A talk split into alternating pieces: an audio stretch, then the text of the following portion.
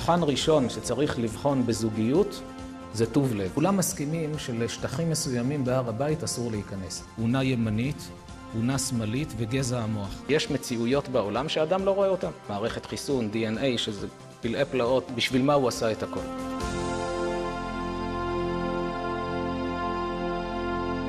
שלום וברכה וערב טוב לכולם. האסלאם בנבואות העתיד שבתנ"ך. ראשית ננסה להבין מה בעצם רוצים מאיתנו, מה, מה הוויכוח הזה, להיכן הם שואפים להגיע. הרי בזמן שדיברו על חלוקת ישראל לשתי מדינות, לפני הקמת המדינה, היהודים הסכימו. כמו אנחנו נקבל את השטח הזה, המוסלמים יקבלו את השטח הזה, נסתדר. הם לא הסכימו, יצאו להילחם, ועד היום נלחמים. יש עדיין בינינו, יש עדיין יהודים שאומרים שברגע שיהיו שתי מדינות יהיה שלום. אז אנחנו נראה מיד שלושה סרטונים שיגלו מהצד שלהם, נשמע מה שהם מדברים, איך הם רואים את הדברים. האם באמת כל השאיפה שלהם היא להשיג מדינה, או שיש תוכניות מעבר, הם מדברים כל הזמן לחזור לגבולות 67, כאילו שאם עם ישראל יחזור ל-67, אז uh, יהיה שלום. אז תכף נראה מה הם עצמם אומרים, מה בכיר בממשלה הפלסטינאית אומר. אחר כך נראה מה יש להם לענות על הטענה שעם ישראל הרי חזר לארץ ישראל, הארץ הזו שלנו, וחזרנו אליה. ובהמשך, הסרטון השלישי, נראה האם בכלל יש מושג כזה שנקרא העם הפלסטיני, או שמדובר בהמצאה חדשה של הדור האחרון. אז בואו נראה קודם כל בכיר ברשות הפלסטינאית, שמגלה בריאיון פנימי בערוצים שלהם, כשהם מדברים על גבולות 67, למה הם מתכוונים. האם מתכוונים באמת ש- שישראל יחזרו ל-67 יהיה שלום, או שיש לזה המשך? נראה את דבריו.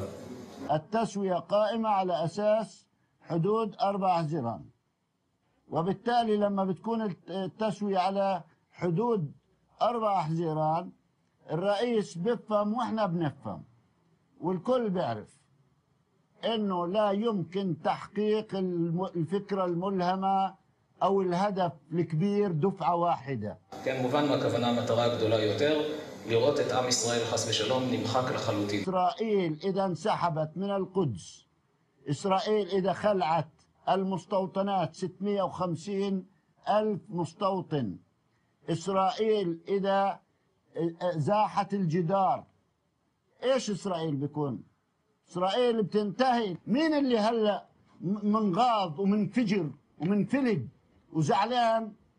إيه نتنياهو وليبرمان وأوباما والزباله هاي كلها. طب ليش إحنا ندخل في هالموضوع؟ طيب سيد يا عباس أخي لازم نفرح لما نشوف زعلانة إسرائيل. فأنا رأيي إذا جيت تقول بدي أخلعها من الوجود يا عيني يا عيني بن... وضع صعب مش سياسة هاي ومتحكيش للعالم. احكيها بينك وبين نفسك كده نعم اما اما بدك انت قرارات الان اللي الكل موافق عليها بدي اياها انتوا يا عالم يا رباعيه يا امريكا وعدتوني وطلعتوا كذابين אז פה צריך לדעת שכשהם מדברים על גבולות 67 כאילו שיום יבוא ויהיה שלום, אז לדעת שלא זה מה שהם מתכוונים. מצידנו, עם ישראל, כידוע, אנחנו מסתמכים על התורה שלנו, שקדוש ברוך הוא נתן את התורה לעם ישראל, מסתמכים על האחיזה שלנו כאן בארץ, הרי עם ישראל גלה מארץ ישראל לפני אלפיים שנה. נראה כאן כעת ראיון של חבר הכנסת ג'מאל זחאלקה בריאיון לינון מגל. חבר הכנסת במדינת ישראל לא יודע אם היה בית המקדש, ואז ממשיך להתווכח ויכוחים של הבל. היה בית מקדש או לא היה בית נו, אז מקדש? מה, אני לא יודע. אני לא יודע זה לא משנה. לפני רגע ציטטת לי מ- מזה, מ- המיתולוגיה, מדברי הימים א'. לא, לא, אבל זה נחסוך מהציבור את הוויכוח, נעבור לסרטון הבא, האחרון, במה שנוגע לעניין שלנו כעת. האם בכלל יש דבר כזה אומה פלסטינאית? הרי הם טוענים שיש כאן פלסטינאים שהיהודים גירשו אותם מהארץ. לא הרבה יודעים שעד לפני כמאה שנה כמעט כל אלה שקוראים לעצמם פלסטינאים לא היו בארץ. כל אלה היגרו ממדינות ערב רק במאה השנים האחרונות, וייסדו כביכול עם חדש שנקרא פלסטינאים. כשאנחנו אומרים את זה, מי מאמין לנו? בואו נשמע עכשיו את שר הפנים בממשלת חמאס שאומר את הדברים האלה. الحمد لله أصولنا كلنا عربية ويستطيع كل فلسطيني في غزة وفي كل فلسطين أن يأتي بجذوره العربية سواء كانت من السعودية أو من اليمن أو من أي نفط. ولذلك قد تربطنا قرابات. ولذلك أين أين أين المودة؟ أين الرحمة؟ أنا شخصيا نص عائلتي مصرية. كلنا. ويمكن بيجي حوالي أكثر من 30 عائلة اسمها المصري. في أساسنا نص نص نص فلسطين نص فلسطين يا أخواننا مصري ونصها سعودي. الم- من هم الفلسطينيون؟ في عندنا في أسماء كثيرة اسمها المصري. وجذورهم مصريه جذورهم مصريه مصريه قد يكونوا من الاسكندريه من القاهره من دمياط من الوجه البحري من اسوان من من من الصعيد זה למעשה, חשוב לדעת שהם בתוכם כן יודעים שכל העניין הזה של פלסטינאים זה המצאה חדשה, אלה אנשים שהיגרו לארץ במאה השנים האחרונות וכאילו הקימו עם חדש שאנחנו גירשנו אותם מנחלת אבותיהם מדורי דורות, זה שקר גמור. חוץ מהעניין הזה שעם ישראל קיבל את ארץ ישראל מהקדוש ברוך הוא ומי שמאמין בבורא עולם לא יכול לבוא בטענה נגד ישראל. טוב, עד כאן סקירה קצרה במה שקרה עד היום. אנחנו כעת נתבונן בנבואות שיש לנו במה שנוגע בכלל לסכסוך הישראלי-ערבי, מה מסתתר מאחוריו. כידוע בהיסטוריה של עם ישראל, היו לנו ארבע גלויות. גלות בבל, עיראק של היום, נבוכדנצר מלך בבל עלה לירושלים, שרף את בית המקדש, הוציא אותנו לגלות של 70 שנה, זה היה בבית ראשון. לקראת סוף הגלות, אותה גלות ראשונה, 70 שנה, בבל קרסה ופרס הפכה להיות מעצמה. אחשורוש שמלך בפרס, בהשפעת המן, אישר את החוק הזה להשמיד, להרוג ולאבד את כל היהודים. זה נקרא הגלות השנייה. מרדכי ואסתר גזרו תענית שלושה ימים, כמו שמסופר במגילת אסתר, תיקנו את מעשיהם, ונהפוך הוא אשר ישלטו היהודים. התבטלה הגזרה. עם ישראל עלה, בנה את בית המקדש השני, אמצע ימי בית שני, אנטיוכוס, מלך יוון, הגיע לירושלים, גזר גזרות, טבח ביהודים. הגזרות אמנם היו רוחניות, שלא ישמרו שבת, שלא יעשו ברית מילה, שלא ילמדו תורה, מי שלא שמע לו נהרג. זו הייתה הגלות השלישית, גלות יוון. המכבים גירשו אותם מהארץ, בית המקדש המשיך להתקיים. לאחר כ-200 שנה, רומא שרפה את בית המקדש, יצאנו לגלות של אלפיים שנה. במרוצת אלפיים השנים האלה, האם רומא עזבה אותנו? נתבונן קצת יותר בעיון. האם רומא עזבה אותנו במרוצת אלפיים השנים האלה? במבט שטחי נראה שכן, שרפה את בית המקדש, יצאנו לגלות, מה לנו ולרומא? אבל זה לא נכון. מיד לאחר החורבן, רומא הפכה להיות מרכז הנצרות בעולם. ומשם יצאו הגזרות של עלילות דם, שמדות, פוגרומים, אינקוויזיציה, טבח, מסעי צלב, כל זה התחיל משם, מרומא. הקיסר קונסטנטינוס, שהיה קיסר רומא, התנצר על ידי האפיפיור סילבסטר הראשון, והעביר את כל רומא לנצרות. הייתה עובדת אלילים, עברה לנצרות. מרכז הנצרות עבר לרומא, כמו שכולנו יודעים עד היום, הוותיקן שם, ומשם יצאו כל הגזרות להרוג ולהשמיד יהודים. לעומת ארצות הנצרות, שבהם יהודים נטבחו, מה היה המצב בארצות האסלאם? היו קצת קשיים פה ושם, אבל בסך הכל המצב היה בסדר גמור. יהודים בארצות האסלאם רוב הזמן חיו חיים טובים, יחסי שכנות תקינים עם המוסלמים, כולם מאמינים באל אחד, הרגישו יותר אחדות, יותר מדי פעם היו קשיים, אבל בסך הכל חיו טוב, ודאי לא כמו בארצות הנצרות, ששם טבח, שמדות ופוגרומים, אינקוויזיציה, עלילות דם, מסעי צלב, קהילות שלמות נשחטו ונשרפו שם. המצב בארצות האסלאם היה שונה לחלוטין. לפני כמאה שנה, עם ישראל מתארגן לעלות לארץ ישראל, הגלגל התהפך. עד לפני מאה וכמה שנים, ממש מאה ושנים בודדות, עדיין הייתה אינקוויזיציה בעולם. היה מדינות שהיה היה חוק להוציא להורג את מי שלא הולך בקו הנוצרי שלהם. אבל לפני כמאה שנה האינקוויזיציה התבטלה לחלוטין, הכנסייה הנוצרית שינתה את פניה, היום הכנסייה לא טובחת יהודים, מה שהיא עשתה אלפיים שנה, אלף תשע מאות שנה, נרגעה. במאה השנים האחרונות הכנסייה לא טובחת יהודים. ומי הפך להיות האויב הכי גדול של עם ישראל? דווקא המוסלמים, שהיו הידידים הטובים שלנו, הפכו להיות האויבים הכי גדולים, שוחטים וטובחים ובאכזריות עצומה, תינוקות וילדים, ו- ושמחים על כך שרואים ילדים יהודים מטבחים. צריך להבין מה קרה כאן מבחינה היסטורית. למעשה התהליך הזה נצפה כבר בנבואה בספר תהילים. יש מזמור שכולם מכירים אותו, לולא השם שהיה לנו יאמרנה ישראל, לולא השם שהיה לנו בקום עלינו אדם, אזי חיים בלעון ובחרות הפעם בנו. מה הכפילות הזאת, לולא השם שהיה לנו יאמרנה ישראל? אז נראה דברי רבי חיים ויטל, מגדולי המקובלים לפני 500 שנה, תלמידו של הארי הקדוש. יש לו פירוש על התהילים, ספר שנקרא עץ הדעת טוב על פי הקבלה, והוא כותב כך: והנה, בהיות ישראל בגלויות הארבעה, הם עתידים לומר, לולא השם שהיה לנו, יאמרנה ישראל. כלומר, עם ישראל יאמר, אם לא שאלוקים היה איתנו, איפה היינו היום? בארבעת הגלויות האלה. אבל עוד יש גלות חמישי, אחרון לכולם, יקשה מכולם. והוא גלות ישמעאל הנקרא פרא אדם כנזכר לאל, ואינו נמשל לחיות. על ישמעאל כתוב בתורה, והוא יהיה פרא אדם, כשהקדוש ברוך הוא מבשר לאברהם שיוולד לו ילד, המלאך שם אומר שהוא יהיה פרא אדם, ידו בכל, ויד כל בו. מהר הוא לפני 500 שנה, הוא חי בזמן גירוש ספרד, דווקא כשראו שהנוצרים הם הלא בסדר.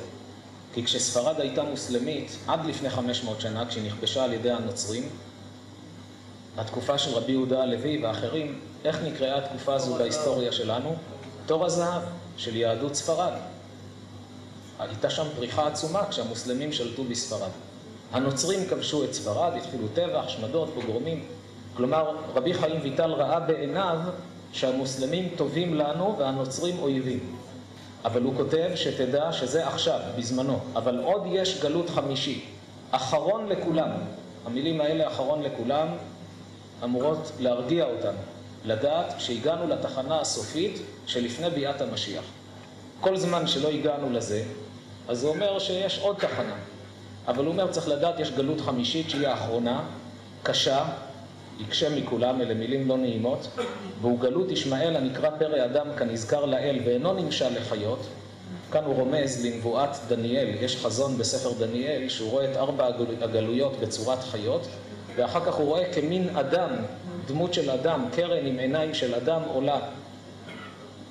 מי שרוצה לראות, זה חזון מאוד מעניין, יש באתר הידברות סדרת הרצאות על כל ספר דניאל. בספר דניאל יש כמה מקומות של חזון שצופה את כל ההיסטוריה. מאז שעם ישראל יצא לגלות עד ביאת המשיח. יש חזון שהוא רואה את המשיח, מגיע על ענני שמיים, והקדוש ברוך הוא נותן לו כבוד וגדולה. אז את כל ההיסטוריה הוא רואה. יש הרבה שלא לומדים דניאל בגלל שהספר כתוב בארמית, וחבל, יש שם המון ידיעות. אז באתר הידברות יש לנו סדרה של שיעורים שמסרנו פעם וצולמו על כל ספר דניאל, מוסבר בעברית. אז אפשר לראות, זה נקרא חזון ארבע החיות שדניאל רואה. זה נמצא בפרק ז' בספר דניאל. יש בפרק ב' חזון הצלם. לא, אתה מדבר על חזון יחזקאל, ומשהו אחר. אבל כאן מדובר על uh, החזון שראה דניאל, הוא רואה את כל ההיסטוריה עד ביאת המשיח. ושם נמשלו לחיות ארבע גלויות, והחמישי נמשל לאדם. ואז יאמרו ישראל באופן אחר. כלומר, כשעם ישראל ינצל מהצרות של האסלאם, ידברו בצורה אחרת, והוא, לולא השם שהיה לנו, בקום עלינו אדם. הוא נקרא אדם, הוא לא, לא דומה לארבע אחיות, שזה בבל, פרס, יוון ורומא. למה הוא נקרא אדם? כי להיותו אדם, לסיבת היותו בן אברהם, ויש לו זכות אבות. כמו שמצינו שאמר, לו ישמעאל יחיה לפניך. את זה אברהם ביקש מהקדוש ברוך הוא. וגם יש לו זכות המילה, כי גם מסיבה זו נקרא אדם. כשאדם עושה ברית מילה, הוא הופך להיות מתוקן. יש כאלה חושבים שברית מילה זה מום בגוף, אבל הפוך, כל זמן שהאדם לא נימול, הוא עדיין לא מתוקן. זה כמו שיש קופסאות של, של מאכלים שונים, כמו של אבקת חלב ושל מיונז וכדומה. יש כזה סרט למעלה, סרט פלסטי. כל זמן שהסרט הזה נמצא, אתה לא יכול להשתמש בקופסה. אי אפשר לפתוח, לסגור, להכניס, להוציא. מסירים את הסרט, עכשיו הקופסה נקראת קופסה, אפשר להשתמש בה. כך גם האדם, כל זמן שהוא לא נימול, יש לו עדיין את העורלה, הוא לא אדם שלם. מסירים את העורלה, אז הוא נהיה אדם שלם. אני לא יודע אם זה נכון, אבל שמעתי שמורידים בפרופיל מ-100 ל-97 בגלל הברית מילה. צריכים לדעת שזה הפוך. לפני שעושה ברית מילה, 97. עבר ברית מילה, עכשיו פרופיל 100. כך צריך להיות. זה אדם שלם, זה אדם מתוקן. אדם הראשון, כשנברא, לא היה לו עורלה. צריך לדעת את זה. כשאדם הראשון נברא, הוא נברא בלי עורלה. אחרי שהוא חטא בעץ הדעת, אז כחלק מהפגם שנוצר בגופו וברוחו, נוצרה גם העורלה. כמו שאצל האישה לא היה כל העניין של המחזור והנידה, עד החטא של עץ הדעת זה לא היה. אחר כך נגזר עליה בעצם תלדי בנים, שפתאום התחילה המחזור, לפני זה לא היה מחזור. שזה מצב לא נעים, אבל גם הלידה, אישה יולדת הייתה צריכה ללדת כמו שתרנגולת מטילה ביצה. מי שראה פעם איך תרנגולת מטילה ביצה, הולכת, פתאום נזכרת שצריכה להטיל, עוצרת לרגע, מטילה, ממשיכה ללכת. גם אישה ככה הייתה צריכה ללדת, לא לעשות מזה עניין, עם צער וייסורים וצירים, אבל זה תיקון לכולנו על החטא של אדם הראשון. לכן הוא אומר, כי גם לסיבה זו נקרא אדם. כשעושה ברית מילה, אז יש לו שם של אדם. ולכן מלכותו תקיפה משאר ארבע מלכויות. וכמו שאמרו חז"ל, שלכן נקרא ישמעאל, למה ישמעאל לשון עתיד? על שעתידין ישראל לצעוק צעקות גדולות בימי גלותו, ואז ישמע אל ויענה. כלומר, הוא זה שיעורר אותנו לחשבון נפש, הוא זה שיכניס אותנו ללחץ, להתבוננות, יעורר אותנו לקרבת השם, לתיקון המעשים, לתפילות. זה בעצם, לכן הוא נקרא ישמעאל, לשון עתיד, כי זה יהיה התפקיד שלו באחרית הימים, לעורר את עם ישראל. למה דווקא הוא? מסבירים חכמי הקבלה כך. הקדוש ברוך הוא אומר לעם ישראל, בנים אתם להשם אלוקיכם, אתם כמו הילדים שלי. אבא שאוהב את הילדים לא רוצה להכות אותם, אבל כשרואה שאין ברירה, אז הוא יכול גם לתת איזה מכה כדי לעורר את הילד שיתנהג כמו שצריך. כל זמן שעם ישראל לא בארץ ישראל, באיזה מקל משתמש הקדוש ברוך הוא כדי ליישר אותנו? במקל שנקרא נצרות. זה באלפיים השנים האלה. כשעם ישראל חוזר לארץ ישראל, במקל הזה אי אפשר להשתמש יותר, כי הנוצרים אין להם שום שייכות לארץ ישראל.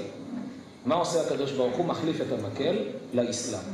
כי האסלאם, כמו שהוא אומר כאן, הוא בן אברהם, וגם יש לו ברית מילה, אז הקדוש ברוך הוא משתמש בו כדי לעורר את עם ישראל, כך מסבירים המקובלים, מדוע דווקא הסבל שלנו בתקופה הזו השתנה מהנצרות לאסלאם. אבל כמו שרואים בימים האלה, עם כל המכות שעם ישראל חוטף, הקדוש ברוך הוא אוהב את עם ישראל, שומר ומגן עליהם מעבר לכל היגיון, מעבר לכל מציאות עולמית. אפילו מי שיראה את המפה של ישראל ביחס לארצות ערב, אי אפשר לתאר את זה. זוהי ישראל, שאין מקום ביבשה, כותבים אותה בים. מצרים, מה הגודל של ישראל ביחס למצרים? לוב, אלג'יריה, מרוקו, ערב הסעודית, סודאן, אומן, תימן, איחוד האמירויות, איראן, עיראק, סוריה, ירדן, כל אלה מקיפות את ישראל באיזה גדלים, איזה שטח. וכל אלה רוצים לראות באובדנם של ישראל. איך עדיין המדינה הזאת קיימת, גם אם לא נביא בחשבון את המחבלים שגרים בתוך המדינה. רואים השגחה על-טבעית. אם זה היה הפוך, כל אלה יהודים, וזה היה אסלאם, והיהודים היו מחליטים למחוק את הקטע הזה. בזמן קצר זה היה נעלם. אבל רואים את ההשגחה של הקדוש ברוך הוא על עם ישראל, שזה גם הרבה תלוי בזכויות שיש לעם ישראל. נחזור לעניין שלנו. זה לגבי המצב של עד היום. לקראת מה העולם הולך הלאה, מה יש לנו בנבואות. כשהוא כתב את הדברים זה היה עתיד. ומאוד מעניין שכתוב שם שעם ישראל יאמר לולא השם שהיה לנו בקום עלינו אדם, שזה על ישמעאל, שנקרא פרא אדם. מה המשך הפסוק? אזי חיים בלעונו בחרות אפם בנו, אזי המים שטפונו, המילים האלה, המים שטפונו, נראות מוזרות, מה, איזה מים היו שוטפים אותנו? אחר כך כתוב, ברוך השם שלא נתננו טרף לשיניהם. מה זה אזי המים שטפונו? פעם לא הבינו את זה. אבל המבוגרים כאן ודאי זוכרים, כל התעמולה של ארצות ערב לקראת המלחמות נגד ישראל, תמיד מה אמרו ברדיו שלהם? כשנכבוש את ישראל, מה נעשה ליהודים? נזרוק אותם לים. זה, זה קבוע בכל שידורי הרדיו של ארצות ערב. אזי המים שטפונו בחרות אפם בנו. ברוך השם שלא נתננו טרף לשיניהם. אום כלתום הייתה זמרת מצריה מפורסמת. באותו זמן לקראת המלחמה, היא אמרה, ברגע שהמלחמה תיגמר, נדרה נדר שהיא תלך רגלית מקהיר לישראל והיא תשאיר כל הדרך, אחרי שישראל תהיה בים. אבל איפה היא ואיפה עם ישראל היום? לגבי העתיד, אנחנו כבני אדם לא יכולים לדעת מה יהיה בעתיד, אבל הקדוש ברוך הוא קורא הדורות מראש, יכול גם ללמד אותנו לקראת מה העולם הולך. ביחזקאל פרק ל"ח כתוב, ויהי דבר השם אליי לאמור. כך מתנבא הנביא יחזקאל לפני 2,500 שנה. בן אדם, שים פניך, כלומר תפנה את נבואתך, אל גוג, זה שמו של האדם, ארץ המגוג, שם המדינה, נשיא, התואר שלו יהיה נשיא, לא מלך ולא ראש ממשלה, ראש משך ותובל, יעמוד בקואליציה של מדינות נוספות, ראש קואליציה, והנבא עליו. ואמרת, כה אמר השם אלוקים, הנה, הנני אליך גוג, נשיא ראש משך ותובל, ושובבתיך, אני אוציא אותך כמו שובב למלחמה, כמו ילד שרץ בלי היגיון. ממשיך לאחר פסוקים, רשימה נוספת של מדינות. פה הוא הזכיר את מגוג, משך ותובל. לאחר מכן עוד רשימה של מדינות. פרס, כוש ופוט איתם, גומר וכל אגפיה, ביתו גרמה ירכתי צפון ואת כל אגפיו, עמים רבים איתך. בהמשך כתוב, חרב איש באחיו תהיה. כלומר, שתי הקבוצות האלה יילחמו זו בזו. אין היום מדינה שנקראת בשמות האלה. בפרשת נוח אפשר למצוא את כל השמות האלה, הם היו נכדים של נוח. מצרים למשל, היה נכד של נוח, שהיה ילד שגדל, הקים משפחה, כמו אצל המוסלמים, שיש כזה, אצל הבדואים, חמולה כזו, נודדים, התיישב במקום מסוים, המקום נקרא מצרים על שמו. מי היה יוון? יוון היה הנכד של נוח, אפשר לראות בפרשת נוח. כל אלה הקימו משפחות, נדדו, התנחלו באיזה מקום, מהם נפצה כל הארץ. גם השמות שכאן, משך, תובל, גומר, כל אלה הנכדים של נוח שהקימו משפחות ומדינות. מצרים ויוון לא החליפו את שמותיהם עד היום, אבל כל המדינות שמוזכרות כאן ברשימה הזו, כולם החליפו את שמותיהן. מי הם היום? המלבים, שחי לפני 150 שנה, הרב מאיר ליבוש בן יחיאל מיכל, הוא היה גאון עצום בביאור נבואות התנ"ך. זה פלא לראות איך הוא הצליח להוציא מהנבואות וצפה את כל מה שקורה היום. היה גאון בהבנת הנבואות שבתנ"ך. הוא צפה שתהיה מדינה יהודית לפני שיבוא המשיח. והשלטון במדינה לא יהיה דתי, כך הוא מוכיח מתוך הפסוקים. לפני 150 שנה הוא כותב את הדברים. ובעם ישראל יהיו שתי קבוצות, קבוצה ששומרת מצוות וקבוצה שלא שומרת מצוות. הוא מתאר את כל התהליכים שאנחנו רואים אותם היום על פי הפסוקים. אז המלבים, תכף נראה את לשונו בקטע הזה של השמות של המדינות, הוא גילה לנו מי הן המדינות האלה, ומתוך כך נבין לקראת מה העולם הולך. המדינה היחידה שאני חושב שכולם מכירים, אף על פי שהיא לא נקראת כך היום, זוהי פרס, שהחליפה את שמה לאיראן. היא נמצאת כאן בראש רשימת המדינות השניות, וחרב איש באחיו תהיה. בואו נראה את דבריו של המלבים. זה סריקה מתוך ספרו, בביאור שהוא כתב לנבואות ביחזקאל. הנה בעת קץ, נזכיר שהדברים האלה נכתבו לפני 150 שנה. אחר שכבר ישבו ישראל על אדמת ישראל, כלומר תהיה לנו מדינה ואנחנו כבר גרים בארץ, חזרנו לארץ, עתידים האומות להתאסף לכבוש את ירושלים. יבואו הגויים נגד ישראל ויגידו לנו תנו את ירושלים ואם לא תיתנו נילחם בכם. בואו ניכנס רגע לראש של אנשים לפני 150 שנה. לפני 150 שנה ישראל הייתה שממה, ירושלים לא הייתה שלנו. מי יכל בכלל לדבר על כך שהגויים יבואו ויגידו לנו תנו את ירושלים ואם לא נילחם איתכם.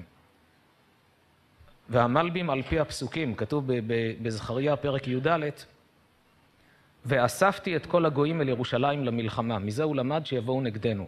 אבל תכף נראה מה יקרה אז. ויבוא גוג, גוג זה שם האדם, נשיא משך ותובל מארצות הצפון והמערב, שהם הערלים הנקראים אדום. פה הוא מלמד אותנו מי אלה המדינות האלה. מה זה הערלים? אלה שלא עושים ברית מילה. אדום, שזוהי הנצרות, ארצות הצפון והמערב. ומשך ותובל הם מבני יפת הגרים באירופה, כמו שכתב היוסיפון. אז אומר המלבים שהרשימה הראשונה של המדינות שראינו קודם, מדינות נוצריות שלא עושות ברית מילה. המערב ואירופה. ושם אמר, שם זה בפסוקים שראינו קודם, כי פרס, כוש ופוט איתם, וכן ביתו גרמה שהם כולם נימולים מחזיקים בדת ישמעאלים. מי זה אלה? אלה המוסלמים. מי נמצא בראשם? פרס. אז יש כאן שתי קבוצות של מדינות, נוצריות ומוסלמיות. המערב ואירופה מצד אחד, ומדינות האסלאם, פרס, כוש ופוט איתם, וכן ביתו גרמה, שהם כולם נימולים מחזיקים בדת ישמעאלים. והם יתאספו עם בני אדום לכבוש הארץ מיד ישראל. כלומר, תהיה קואליציה של מדינות נוצריות ומוסלמיות נגדנו. אבל בבואם, כשיבואו נגדנו, יעשה ביניהם מהומה. כאן יש תחזית נטו, תחזית עתידית. כשיבואו נגדנו יעשה ביניהם מהומה, ויילחמו איש באחיו. היינו, אדום וישמעאל יילחמו זה בזה מפני שאמונתם מפורדת. אומר המלבים, מהי בעצם מלחמת גוג ומגוג? מלחמת דת בין הנוצרים לבין המוסלמים. הנוצרים, הוא הזכיר את המערב ואירופה, המוסלמים, פרס, איראן, כוש, שחורי העור, סודאן וכל אלה, פוט שזוהי לוב, ביתו גרמה, בספרות היהודית ידוע שתוגרמה זוהי טורקיה. גם באינטרנט, מי שירשום בחיפוש תוגרמה וינסה להביא, יראה שתמיד מסבירים את זה טורקיה, זה ידוע בספרות היהודית. אמרתי את המלבים הזה בזמן מלחמת לבנון, הייתה הרצאה בבית שאן, והראיתי את דברי המלבים. היה שם מישהו בקהל שהרים את היד ואמר, כל מה שדיברת עד עכשיו, הנבואות באמת מרשימות, זה באמת מיוחד. אבל כאן משהו לא מסתדר לי.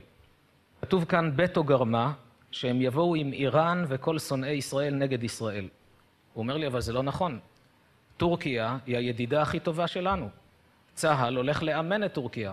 זה היה בזמן מלחמת לבנון. מי שזוכר, טורקיה המדינה המוסלמית היחידה שצה"ל והצבא הטורקי יהיו ידידים בלב הנפש. אז הוא אומר... תמרונים צבאיים ביחד, כן? הוא אומר שהקטע הזה לא מסתדר, החלק הזה של הנבואות. הציבור זוכר איזה ידידות היה בין, אז, בין ישראל לטורקיה. כמה מטוסים היו יוצאים כל יום, כמה תיירים מכאן הישראלים היו הולכים לשם. הולכים, באים, מביאים ברזים, מי שזוכר. אז כשהבחור הזה שאל את השאלה, אמרתי לו, אתה שואל שאלה טובה, אבל זה מה שכתוב. היום טורקיה ידידה שלנו, לפני לא הרבה שנים גם איראן הייתה ידידה שלנו. אבל מי יודע מה יהיה בעתיד. אבל אפילו כשאמרתי לו את זה, לא חשבתי שתוך זמן כזה קצר, טורקיה תזנק לראש רשימת המדינות העוינות והאויבות של עם ישראל. זו המדינה היחידה שישראל החזירה את השגרירות משם, את משפחת השגרירים, פתאום הפכה להיות בראש רשימת המדינות העוינות של עם ישראל. זה ממש רואים איך הדברים הולכים ומתגשמים לנגד עינינו. כמה שהזמן עובר, הנבואות מתגשמות. רוצה אה, לצרף לשיחה את אה, ניצב אה, בדימוס יאיר יצחקי, שהיה מפקד מחוז ירושלים בין השנים 97 ל-2000. בהחלט, בוקר טוב לך ברוך, בוקר טוב למאזינים. אני רוצה לצטט ממחקר שהתבצע לקראת שנת 2000, לא לפני הרבה זמן, באוניברסיטה בארצות הברית. היו שם שתי שאלות מחקריות שהוצגו לפרופסורים מכל העולם. שאלה ראשונה הייתה, האם תיתכן מלחמת עולם שלישית? Mm-hmm. והשאלה השנייה הייתה, במידה והתשובה לשאלה הראשונה היא כן, היכן ועל איזה רקע. התשובה לשאלה הראשונה הייתה כן, תיתכן מלחמת עולם שלישית. והתשובה הייתה של כולם, של כל החוקרים שעסקו בעניין, היא תהיה על רקע דתי, והיא עשויה לפרוץ בירושלים במקומות הקדושים. הוא מציין שכשיבואו יעשה ביניהם מהומה וילחמו איש באחיו אדום וישמעאל. כלומר, על פי הנבואות שבידינו, העולם הולך לקראת מלחמת עולם בין הנוצרים לבין המוסלמים. מלחמת דת, מפני שאמונתם מפורדת. מי שהיה רואה את המלבים הזה לפני עשרים שנה, היה אומר שזה מוגזם. כי מלחמות דת היה בימי הביניים. והיום אנחנו עברנו כבר לזמן נאור ומודרני, מי ילך עכשיו להילחם על אסלאם, אסלאם ונצרות? זה שייך למסעי הצלב, לצלאח א-דין. אבל היום, מי שרואה בשנים האחרונות מה קורה באירופה, איזה פחד נופל על האירופאים שחיבקו באהבה את האסלאם והיום מתחרטים. בהולנד, היום, מכל שלושה תינוקות, שניים מוסלמים ואחד נוצרי. זאת אומרת שעוד כמה שנים, בלי מלחמה, בחירות בהולנד, ממשלה מוסלמית. גרמניה לא רחוקה מזה, צרפת לא רחוקה מזה, בלגיה לא רחוקה מזה. אירופה היום מבוהלת, הנוצרים שם מבוהלים מכל הטרור שהם מפעילים שם. השבוע, עם כל המהומה שיש, 400 יהודים אתמול עלו לארץ מצרפת, רק מהלחץ, מעדיפים עם הטילים פה ולא עם האנטישמיות שיש שם. כלומר, כשהמערב ואירופה יקלטו להיכן הדברים מובילים, הם יתקוממו נגד האסלאם. גם בארצות הברית, ראיתי סטטיסטיקה, כמה מוסלמים היו בארצות הברית לפני עשר שנים וכמה היום. מספרים בלתי נתפסים. יש לנו נבואה שעתידה להיות מלחמת עולם בין הנוצרים לבין המוסלמים, מלחמת דת. השאלה הגדולה שכל אחד שואל את עצמו, רגע, ואיפה אנחנו בתמונה הזו? נו, הם יילחמו אחד בשני, אבל אנחנו, הרי כתוב שיבואו על ירושלים, ופתאום יילחמו זה בזה. הזוהר הקדוש והתלמוד דנים בשאלה, בשביל מה צריכים את מלחמת גוג ומגוג? בשביל מה צריך את המלחמה הזאת, מלחמת עולם? ובמדרש תהילים כתוב שיהיו שלוש מלחמות עולם, ולאחר השלישית יבוא משיח, שזוהי גוג ומגוג. כך כתוב במדרש תהילים לפני אלפיים שנה. זה לבד מפליא. העולם קיים כבר המון שנים. מתי הייתה מלחמת העולם הראשונה? לפני שלושת אלפים שנה? לפני מאה שנה בסך הכל. תוך כמה עשרות שנים נהייתה מלחמת העולם השנייה. והיום כבר מפחדים ממלחמת עולם שלישית. ומדרש תהילים אומר שהוא שלוש מלחמות עולם שלאחריה יבוא משיח. שואל הזוהר, בשביל מה צריך את המלחמה הזו? אנחנו יודעים מהתורה שלנו שההיסטוריה מחולקת לשתי תקופות. יש זמן העבודה ויש זמן קבלת השכר. זמן העבודה זו התקופה שלנו, שיש לנו יצר הרע וניסיונות והתמודדויות וקשיים. זה זמן העבודה, שלכן הקדוש ברוך הוא ברא יצר הרע, כתוב בבראשית, וירא אלוהים את כל אשר עשה והנה טוב מאוד, אומר המדרש, טוב מאוד זה היצר הרע. למה? כי על ידי שמתגברים עליו, אנחנו נבנים, שזוהי תכלית העבודה, זוהי תכלית בריאת העולם. שיש התמודדויות, יצרים, יש ספר הוראות יצרן, מה נכון, מה מותר, מה אסור, אדם הולך לפי זה, בונה את עולמו הרוחני, אחר כך מקבל את שכרו בהתאם למעשיו. זמן קבלת השכר זה ימות המשיח. שואל הזוהר, למה צריך שבין זה לזה תהיה מלחמת עולם כזו קשה? מגיע הזמן של משיח, שיבוא משיח. משיב הזוהר, והתלמוד גם כן מדבר על היסוד הזה, שיש שתי סיבות למלחמת גוג ומגוג, שתי מטרות. המטרה הראשונה והעיקרית, לשלם לאויבי ישראל על כל הצרות שעשו לנו כל ההיסטוריה.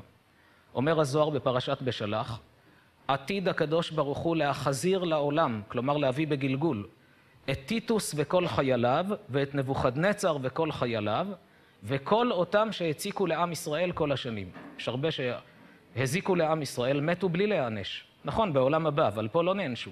מחזיר אותם הקדוש ברוך הוא בגלגול כדי לשלם להם. אלה נהיים נוצרים ואלה מוסלמים. זה מאוד מעניין שטיטוס זה רומא ונבוכדנצר זה בבל, שזה עיראק של היום. ואז הם מכים אחד בשני. אז המטרה המרכזית של גוג ומגוג, לשלם לאויבי ישראל על כל הצרות שעשו. אבל עדיין יש כאן שאלה, אז למה צריך שיבואו עלינו, שיכו אחד את השני באירופה, בארצות הברית, למה פה? מסבירים חז"ל, אין אבא שאוהב להכות את ילדיו. אם אנחנו מתוקנים, כלומר בהנהגה שלנו הולכים בדרך השם, אז כל הגוג ומגוג זה רק לגויים. וגם לא כל הגויים, רק אותם שהציקו לעם ישראל. מי ששם לב ברשימת המדינות הנלחמות, סין לא מוזכרת, יפן לא מוזכרת, אף על פי שהם מיליארדים. כי הם לא הציקו לעם ישראל. אלה שהציקו הם עתידים להילחם זה בזה באותה תקופה. אם עם ישראל מתוקן, מתגשמת הנבואה שמדברת על גאולה בחסד ורחמים. יש נבואות סותרות. בדניאל כתוב שמשיח יבוא בלי צרות לישראל, בזכריה כתוב שיבוא עם צרות. איך זה מסתדר? אומרת הגמרא, תלוי במעשיהם של ישראל. אם אנחנו מרוממים את עצמנו רוחנית, אז כל הצרות זה רק לאותם שהציקו לעם ישראל בהיסטוריה, חוזרים בגלגול, מכים אחד את השני. אם אנחנו לא מתוקנים, אז הקדוש ברוך הוא משתמש בגוג ומגוג כדי לעורר אותנו להתבוננות, לחשבון נפש, לעלייה ולתיקון, ואז משיח יכול לבוא. נעבור במהירות לשלב שאחרי, ויצא חוטר מגזע ישי ונצר משורשיו יפרה. חוטר זה מקל, ענף מגזע ישי, דוד המלך יהיה בן, המלך המשיח יהיה בן אחר בן עד דוד המלך. כי בעצם מה זה משיח? פירוש המילה משיח בעברית זה מלך. בעם ישראל איך מכתירים מלכים? מושכים אותם בשמן המשחה. אז יצא ענף מהגזע של דוד בן ישי, כלומר נסיך יהודי יוכתר למלך בישראל. לא יהיה כנסת, לא יהיה נשיא מדינה, יהיה מלך שמולך על עם ישראל, והמלך הזה, כותב הרמב"ם, שהוא יהיה גדול בחוכמה יותר משלמה המלך, ב-IQ שלו, בידע שלו, בהיקף החוכמה, יותר משלמה, וקרוב בנבואה למדרגת משה. כלומר, הוא יהיה מעל כל הנביאים, אבל פחות ממשה רבנו. ונחה עליו רוח השם, זה בעצם הנבואה. היום אין נביאים, משחרב בית המקדש, גם אם יש אדם שהוא ראוי לנבואה, הנבואה לא יכולה לשרות עליו, הצינור של הנבואה סתום, חרב בית המקדש. אבל כשהוא יימשך למלך, צינור הנבואה נפתח בחזרה. ואז הוא עצמו הופך להיות נביא. רק יש כאן בעיה. מי יכול להכתיר מלכים בעם ישראל? רק נביא.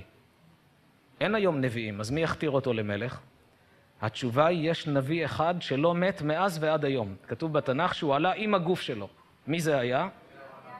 אליהו הנביא. עכשיו נבין מה זה שכתוב, הנה אנוכי שולח לכם את אליה הנביא לפני בו יום השם הגדול והנורא.